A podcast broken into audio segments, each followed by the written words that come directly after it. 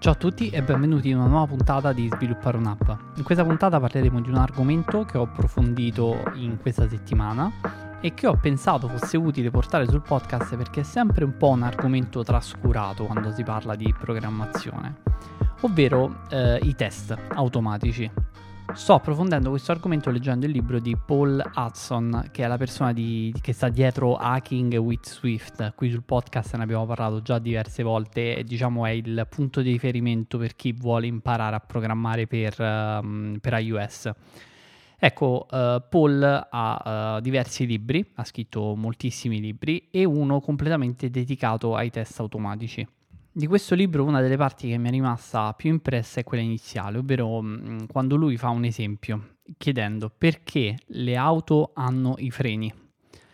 La risposta più semplice è per frenare.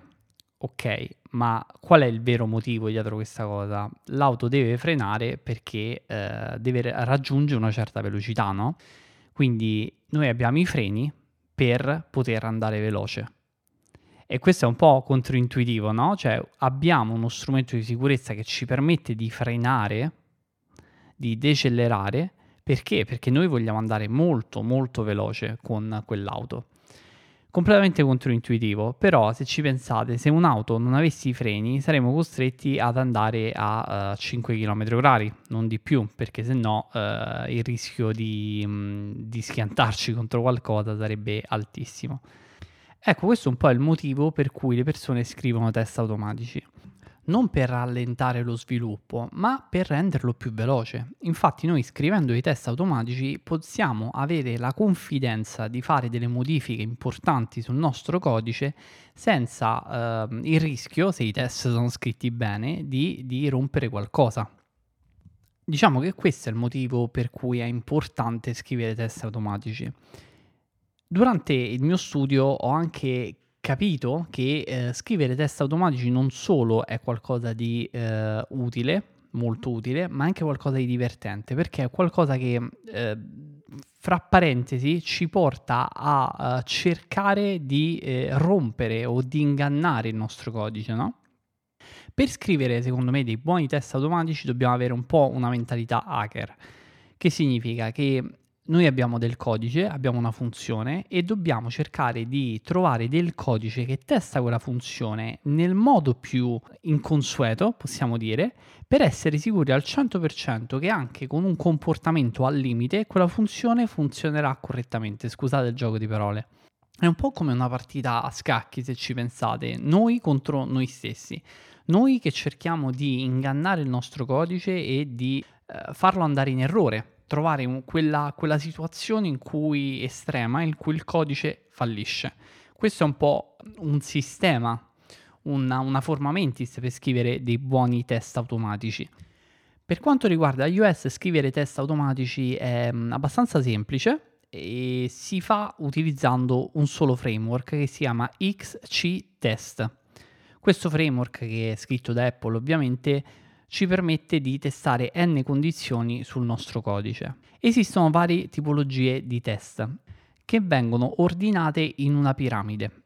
Una piramide che va dalla parte più bassa dove ci sono i test più importanti che dovrebbero essere più, quelli più corposi, fino alla parte alta in cui ci sono dei test che vanno aggiunti ma che non rappresentano la totalità dei nostri test. Allora, la piramide è così composta. Alla base ci sono i unit test. Unit test significa testare la più piccola parte di codice possibile. Ad esempio, un'estensione per Swift, ad esempio una funzione. Qualsiasi parte piccola del nostro codice che svolge una specifica funzione va testata attraverso uno unit test. Per testare una funzione come si fa? Semplicemente andiamo a uh, chiamare quella funzione e eh, andiamo a scrivere quello che ci aspettiamo dalla funzione, quindi il risultato che vogliamo ottenere. Dati questi valori, il risultato dovrebbe essere questo.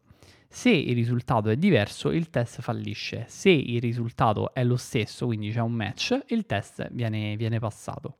Possiamo ovviamente scrivere più test per la stessa funzione, ad esempio in un test vogliamo passare dei parametri che sono nil, oppure eh, in un altro vogliamo passare una lunga lista di array, Quindi possiamo fare vari tentativi per cercare di rompere il nostro codice e fidatevi, io eh, ad esempio ho avuto la, la, la, riprova che facendo questo ragionamento, cercando di eh, sforzarmi di trovare il modo di, eh, di, far fallire il mio codice, ho veramente trovato de, de, delle parti che eh, avrei potuto, che poi ho scritto in modo diverso e che hanno contribuito a migliorare il codice finale.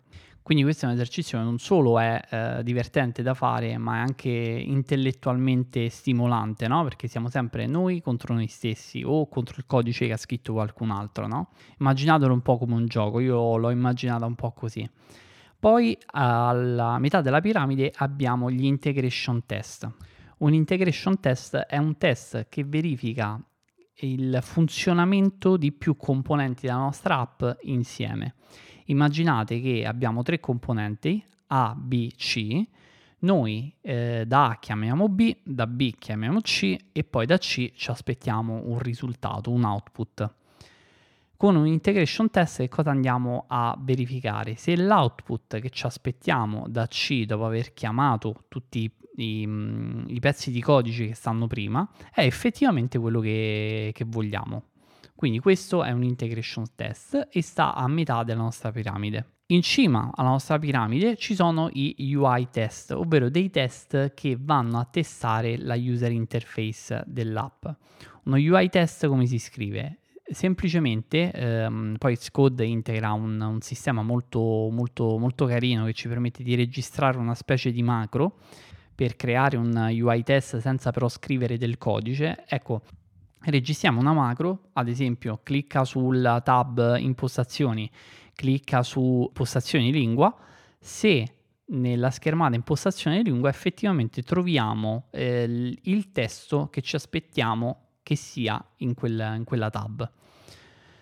E ad esempio, altra cosa, clicchiamo su file login, effettivamente appare il form sì, no. Ecco, questi potranno sembrare dei test semplici, ma ehm, nel momento in cui abbiamo un'app con veramente centinaia di, di screen diversi, questi test diventano fondamentali perché noi possiamo eh, girare, far girare questi test ed essere sicuri che il nostro lavoro, il nostro ultimo, il nostro ultimo codice che abbiamo scritto non è andato ad interferire con qualcosa che avevamo fatto prima, non è andato a rompere qualcosa che avevamo fatto prima. Ecco perché ritorniamo al discorso dei freni, no? I test ci permettono proprio di fare questo. Qualora il nostro codice avesse rotto qualcosa, i test sono i nostri freni che ci permettono di renderci conto di che cosa è successo e andare a correggere il tiro e sistemare il codice. Un'altra cosa che ho imparato è eh, il um, test coverage, praticamente la copertura di test automatici del progetto. Allora, Swift eh, ci dà un, um, un'indicazione di questa copertura attivando una funzionalità da, um, dallo schema del, dell'applicazione. Qui c'è da fare una precisazione, è importante capire che i test vanno anche ragionati è inutile avere il 100% di test su qualsiasi cosa, è importante avere i test sulle cose che non vuoi che falliscano, ovviamente. Se eh, ad esempio la tua app non ha nessun tipo di test, eh, non comincio da eh, file 1, file 2, file 3 e eh, scrivo test per qualsiasi cosa. Faccio un piano e dico ok, quali sono le cose nella mia applicazione che assolutamente non devono fallire? Qual è quella funzione che se fallisce in, um, rende l'app totalmente inutilizzabile? Ecco, una volta identificata la funzione che fa questo, e, e, per ogni app ovviamente ce n'è una, io comincio a lavorare scrivendo test soltanto per quella specifica funzione, perché cerco di mettermi al sicuro da problemi che renderebbero la mia app inutilizzabile. Quindi il discorso è sì, test coverage, quindi copertura dei test di solito un, buon, un valore buono è superiore al 75%, ma deve essere fatta razionalmente questa cosa. Altra cosa importante da capire è che il valore di copertura dei test automatici che ci dà eh, Xcode è un valore da prendere con le pinze. Perché? Quel valore lì non dice effettivamente che proporzione del tuo progetto è coperta da test automatici. Quel valore ti dice soltanto quanto del codice del progetto viene eseguito quando si fanno partire i test automatici, che è molto diverso. Noi possiamo avere una copertura al 100% del nostro codice, ma avere dei test automatici che fanno acqua da tutte le parti. Perché se io ho ad esempio una funzione che potrebbe restituire tre valori, ma ne testo soltanto uno, quei test che ho scritto per quella funzione eh, mancano di alcuni, alcuni pezzi. Quindi io non sono sicuro al 100% che quella funzione avrà il comportamento che voglio. Quindi copertura di test data da, da Swift sì, ok, è utilizzabile, ma va presa con le pinze, va, va, va, va, fatto un ragionamento un po' più ampio.